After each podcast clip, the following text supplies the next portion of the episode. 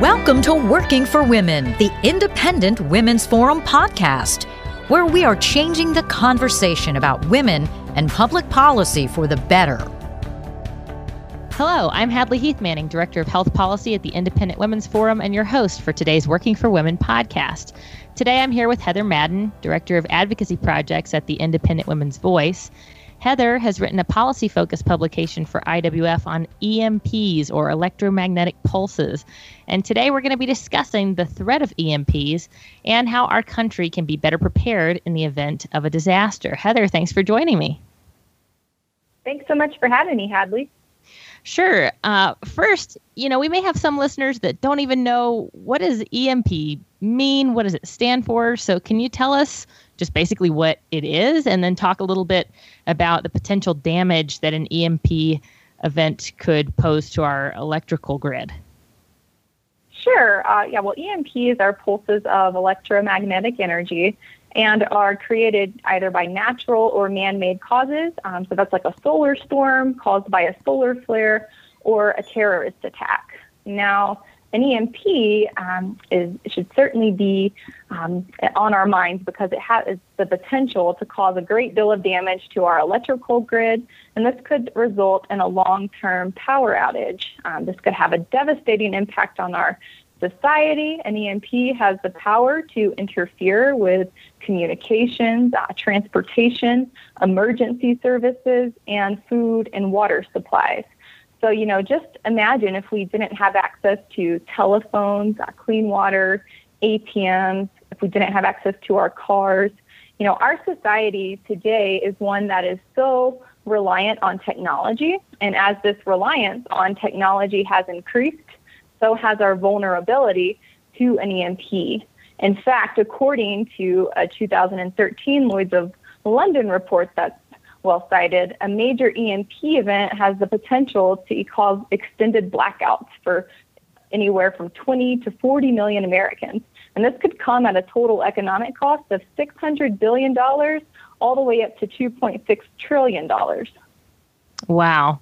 Yeah, I do. Th- I think we totally take it for granted how much we depend on the electrical grid. But as soon as my cell phone battery dies in the middle of the day somewhere, I'm like, up a creek. You know, I use it for everything. I can't imagine being in an extended blackout, you know, especially affecting millions of people. Uh, in your policy focus, actually, you mentioned the effect this could have on the American population. Um, and in fact, you say that about 90% or up to 90% of the population could die within one year of a major EMP event. That certainly is a frightening thought and seems pretty alarming and, and extreme. Maybe can you tell us a little bit more about this? And it sounds like this would be a worst case scenario, but what what goes down in a situation like that? Yeah, that's that's absolutely right, Hadley, and and it is extremely frightening to think about. Uh, but you know, if we're unable to access uh, certain necessities like uh, food and emergency services, then this could certainly affect the ability to survive. Um, now, that 90% figure that you referenced comes from Dr. Peter Vincent Pry, who's the executive director of the Task Force on National and Homeland Security. And in a hearing before a subcommittee, Dr. Pry said that EMPs pose existential threats that could kill nine out of every 10 Americans through starvation, disease, and societal collapse. So, in other words, um, given the current state of unpreparedness, an electrical blackout could potentially wipe out 90% of the, Ameri- of the American population in a year's time. Man, so I guess my next question is how likely is something like this? Is an EMP event a real possibility?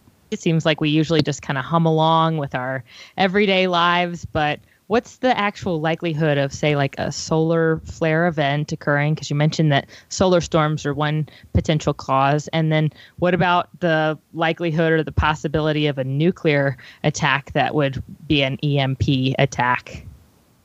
Yeah that's a really interesting question. You know most people presume that an EMP must be you know so unlikely um, that it's a one in a million possibility. So realistically, we don't need to worry about it. But the truth is that a major EMP is a possibility. Um, we know that solar activity is cyclical and that it peaks every 11 years. And this is something that we have no control over. Uh, you know, and look, and the biggest piece of evidence that experts point to when talking about this is the fact that we have witnessed a major solar storm before. Um, this was in 1859, and Earth experienced a Carrington event, is what it's called. And that was one of the largest, uh, most powerful solar storms on record. Of, of course, this was before technology was so crucial to our daily lives, but it did cause telegraph lines at the time across North America and Europe to fail. So if a storm of a similar magnitude hit Earth today, you know, we can only imagine uh, what kind of impact that would have. But, you know, we have reason to believe that it would create a power outage for 20 to 40 million people in the U.S., as we talked about before when the Lloyds of London report came up. And this outage could last anywhere from 16 days all the way up to like one or two years. And believe it or not, um, this really is a possibility because this, these types of storms, storms like a Carrington event, occur about every 150 years. So that suggests that it's almost inevitable that a solar event will happen at some point in the future. Um, and in fact, their scientists estimate that there's a 12% likelihood of a solar superstorm happening by 2022. So just six years from now. Wow. Um, and, and then in 2012, uh, a lot of people don't know this, but a Carrington level storm just missed Earth. Um, and according to scientists, this storm was one of the strongest in recorded history and may have even been stronger than that 1859 Carrington event. But we just don't know because luckily um, it, it missed us. But you know, you talked about the, the possibility of a nuclear EMP attack. Um, it's not just the sun that can generate an EMP.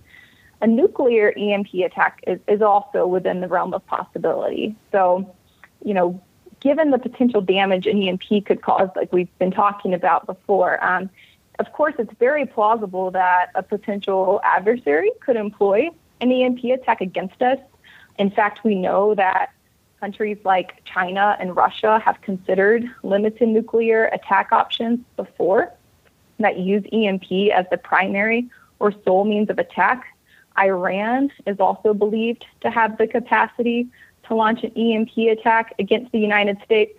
So, you know, we certainly cannot, um, you know, afford to continue ignoring this reality. We have to acknowledge that there is an EMP threat whether it's a natural event or a man-made event, both are very real possibilities and, and both have the potential to cause catastrophic damage. Yeah, I mean, for everything that you're saying, it's clear that EMP is an issue of national security, right? So it seems like the federal government has a legitimate role in uh, preparing for some uh, threat or risk associated with EMP. Uh, and in your policy focus, I, I read uh, that Congress set up a special commission of experts to study EMP and to identify ways to mitigate the risk. So, what did this commission find, and, and what can you tell us about that investigation? Yeah, that's right. Um, so, the EMP Commission was a special commission of experts, and it was created by Congress to, um, well, as you said, study EMP and to identify ways to to mitigate the risk. Now, the commission found um, what we've been talking about before, up until this point, that the consequences of an EMP are likely to be catastrophic, that people could ultimately die. Uh, it offered 100 steps, though, for policymakers um, that they could take to prepare our infrastructure so we could be better prepared in the event of an EMP. One of the Commission's recommendations was to immediately take steps uh, towards protecting the electrical grid, like securing our most critical transformers. And it's important that we secure these transformers because if destroyed, um, it could disrupt power for a long period of time, and it could take years to replace these critical transformers. There are around 200 to 700 transformers that are considered truly uh, critical to the grid.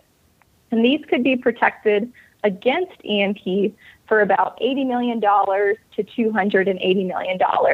And then for an additional 8 million to $28 million, these transformers could also be protected against solar storms. Now, that may sound like a lot of money, but it really is a drop in the bucket, um, you know, given our enormous federal budget. Um, and maybe more importantly, the possible economic cost of inaction are far greater than this. You know, at most here we're talking about $308 uh, million to secure these critical transformers. Going back to that Lloyd's of London report, where we said the total economic um, cost of a major EMP event could amount anywhere from 600 billion to 2.6 trillion dollars. It's you know pretty clear um, that it's far less expensive to allocate resources to preparedness than it would be if, if we did have to pick up the pieces in the aftermath of an EMP. And, um, you know, by the way, to really put this into perspective, the total combined cost of these steps uh, that we would need to take to secure these critical transformers amounts to only about $1 per person in the United States.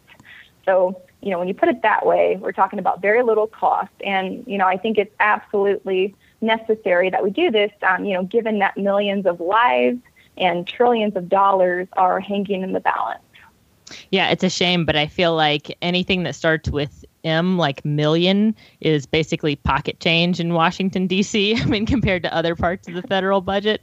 And the irony right. is that the federal government's spending so much money on things that are probably constitutionally outside of its role, but certainly national security is one of those core functions of our federal government. So that commission report is very interesting, but I think what what happens so often with commissions is they come together, it's a panel of experts, they study an issue, they make recommendations, and then those recommendations don't really happen. And you point out in, in your policy focus that the Departments of Homeland Security and Energy have failed to take any meaningful steps towards securing the civilian grid, some of those steps that you mentioned. So why the inaction? Why has the federal government done so little to protect us so far from threats like these? Yeah, um, yeah, that's right. Unfortunately, um, but the good news here is that there is some. The government can do something if, if the government chooses to, because there is protective equipment for the grid um, that it is available and it can be installed um, pretty quickly. I think it takes um, less than a year to to install that. Um, the bad news, though, is that the department, like you said, of Homeland Security and Energy have done very little to to protect us. And frankly, it's unacceptable that, that the federal government hasn't taken the necessary precautions to protect us a threat to protect us against a threat like this because like you said it is a matter of, of national security. Um, and as we all know that's the whole reason that we have a government. The government exists to uh, keep us safe but it's not doing that at all. It's, it's failing to, to do this by not protecting us against this threat. Um, you know, and Hadley, um, the whole purpose of the EMP Commission's recommendations was was to bring a, about real action from the federal government. Um, and to get at your, your question of, of why so little has been done to address this threat, a lot of it has to do with bureaucratic dysfunction. And Joe Colangelo, who's a former Navy officer, talked a little bit about this in a recent Wall Street Journal piece. And he looked into why there has been so little action. And it is true that certain tasks have been assigned within the federal government. And if these were carried out, then that could help us uh, be better prepared. But the problem here is that the departmental leaders basically are not confirming that the actual work is, is carried out. And, you know, moreover, the departments of Homeland Security and Energy aren't working together. They're not coordinating their strategies to, to address these EMP risks. You know, and I'm sure a lot of people would point to the fact that EMPs are complex. So, you know, it's um, maybe that's to blame here. But the truth is that the EMP Commission released its first report uh, in 2004. So it's been 12 years now since that first came out, and there still has been no real effort to really try and implement the Commission's recommendations. So I think it's pretty clear that Washington is not doing its job when it comes to EMP. Right. I could see how, you know, in addition to bureaucratic dysfunction, politics probably plays a role here. This is one of those issues that I feel like the American people uh, don't really hear a lot about. That it's just not the sexiest thing to say, hey, by the way, we're beefing up our transformers just in case this uh, this type of event happens to occur because it's, you know, generally things that are out of sight or out of mind for the public. But that's part of the reason you've written this policy focus is to sort of start a discussion and inform the public about threats like these. But I think if anyone reads your policy focus or listens to this uh, podcast, they're going to be convinced, as I am, that uh, policymakers should act now rather than waiting for a catastrophe to occur. So, my final question for you, Heather, is Are there any pieces of legislation that would address our electrical grid's vulnerabilities? Because it may be the kind of thing that our listeners and readers of your policy focus would want to find out more about. Yeah, it's funny that you mentioned that, Hadley, because um, after that 2012 solar storm uh, almost hit Earth that we talked about, many leading experts in this field spoke out and urged policymakers to take action now. Um, and one of these experts was Dr. Daniel Baker. Um, he's a solar scientist and a professor at the University of Colorado Boulder. And he even said that, you know, until we have an event that slams Earth and causes complete mayhem that policymakers aren't going to pay attention. It's sort of out of sight, out of mind. Um, you know, so he's getting at, um, you know, this lack of urgency. And, you know, look, we know that extreme weather events are possible. Um, so that's why it's so crucial, like you said, that policymakers act now. Um, so we are prepared in the event of an EMP. Um, as for legislation, the House and Senate um, have failed to act despite mandating that EMP commission that we talked about. Um, so they're fully aware of the threat that EMP poses to us. Um, in recent years, there have been pieces of legislation that have been introduced in an attempt to address these vulnerabilities, like the GRID Act, and this would give the federal um, Energy Regulatory Commission more authority over electric utilities to ensure that steps are being taken to begin this process of protecting the grid. Um, the SHIELD Act was another one that was introduced, and this would have installed surge protectors for those critical transformers that we talked about earlier. But despite these being introduced and despite them gaining bipartisan support, they did not pass. Uh, there is a new bill right now called the Critical Infrastructure Protection Act that was introduced in the House um, and in the Senate last year and is sponsored by Representative Trent Franks. And if passed, it would empower the Department of Homeland Security to take these necessary steps um, to implement the EMP Commission's recommend- recommendations. And uh, really importantly, it would require the Department of Homeland Security to report on the progress that they're making. So they'd be required um, to do this within 180 days after the law um, is enacted. So this would help ensure that we're actually moving forward and becoming uh, better prepared. So I think that this would certainly be a positive first step towards uh, protecting our grid and our infrastructure because it would, um, you know, really put the EMP Commission's recommendations into motion. Uh, so in closing here, I'll just say that, you know, I think that the stakes are um, too high. We have trillions of dollars that could be at stake. Um, people's lives are at risk. And so that's why I think it's really imperative that we take action now. Right. And, you know, I'm sure I'd speak on behalf of IWF by saying we don't want to unnecessarily alarm anyone, but when it comes to something as serious as EMPs, the public deserves to know what the threat is and what the risks are and what the potential consequences are as well, so we can uh, make informed decisions at the ballot box and also when it comes to you know what public policies we want our representatives to support. So thank you so much, Heather, for joining us and being our guest today. You've given us a lot to think about, a lot of information about EMPs. Uh, this has been another edition of IWF's Working for Women podcast. To our listeners, if you're interested, you can find the policy focused publication that we've been discussing today on our website at iwf.org. Thank you for tuning in. If you enjoyed listening to this podcast, please give it a thumbs up, share it on social media, or stop by iwf.org for similar content.